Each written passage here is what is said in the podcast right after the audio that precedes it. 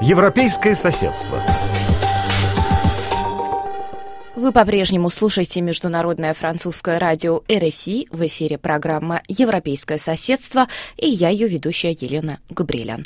Узнайте о важных событиях в Евросоюзе и за пределами его восточных границ, а также мнения экспертов и политиков. 24 ноября в Брюсселе состоится пятый по счету саммит Восточного партнерства. Поедет ли впервые на это мероприятие приглашенный президент Беларуси, подпишет ли Армения новое соглашение с Евросоюзом и будет ли принят целевой фонд для Украины, Молдовы и Грузии. Об этом в сегодняшнем выпуске программы «Европейское соседство».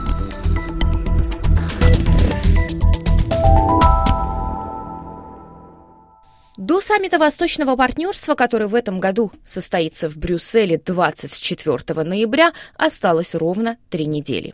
Предыдущий Рижский саммит окончательно закрепил наметившийся уже последние несколько лет тренд, как и в самой Европе, лидеры которые предлагают двухскоростное или многоскоростное развитие для спасения Евросоюза, так и в проекте Восточного партнерства отчетливо сформировалась различная динамика евроинтеграции шести стран, входящих в эту программу.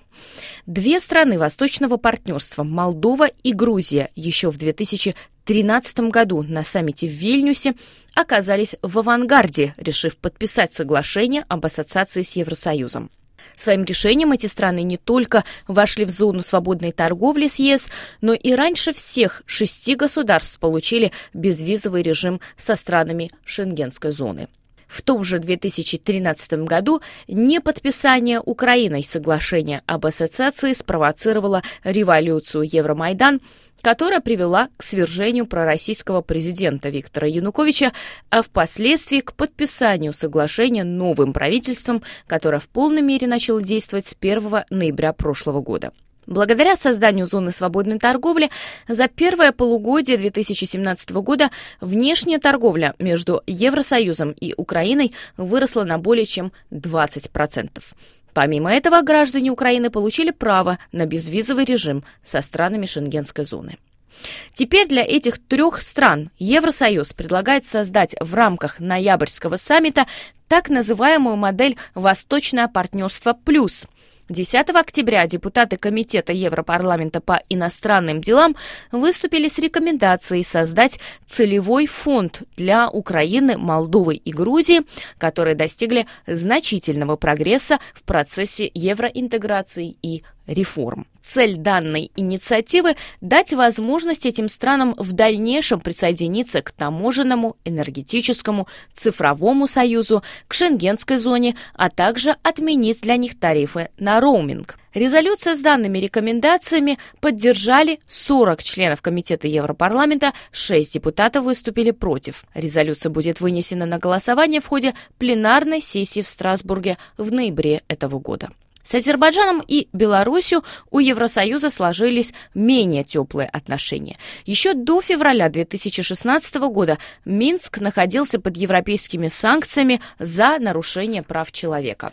В отношении Азербайджана правозащитные организации в Европе также неоднократно выступали с критикой. Главы обоих государств не посетили саммит Восточного партнерства в Риге в мае 2016 года.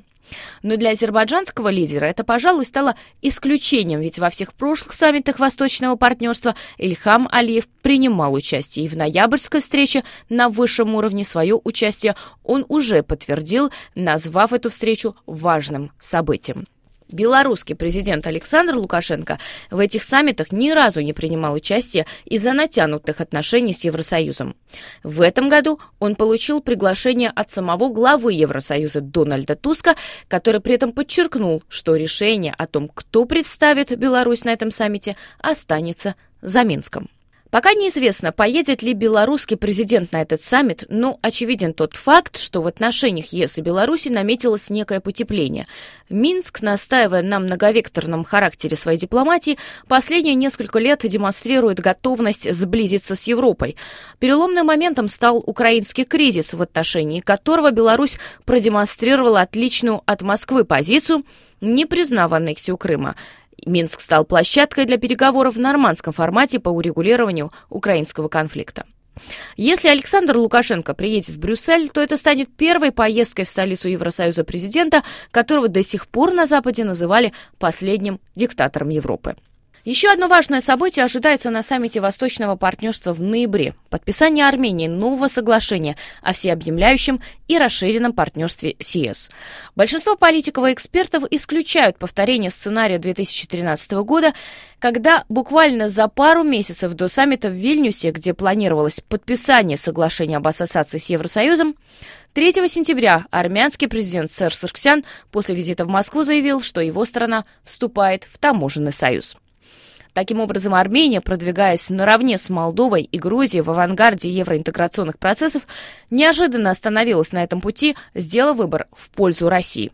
Теперь, четыре года спустя, у Армении появился второй шанс восстановить отношения с Евросоюзом. В отличие от соглашения об ассоциации, новый договор по обоюдному согласию Еревана и Брюсселя было решено обнародовать. Хоть его экономическая составляющая существенно сократилась по сравнению с предыдущим соглашением, но политическая часть осталась практически неизменной. Подписание нового соглашения будет знаковым не только для самой Армении, которая станет единственным членом Евразийского союза, устанавливающим отношения отношения совершенно нового качества с Евросоюзом, но также ознаменует успех самого проекта «Восточное партнерство».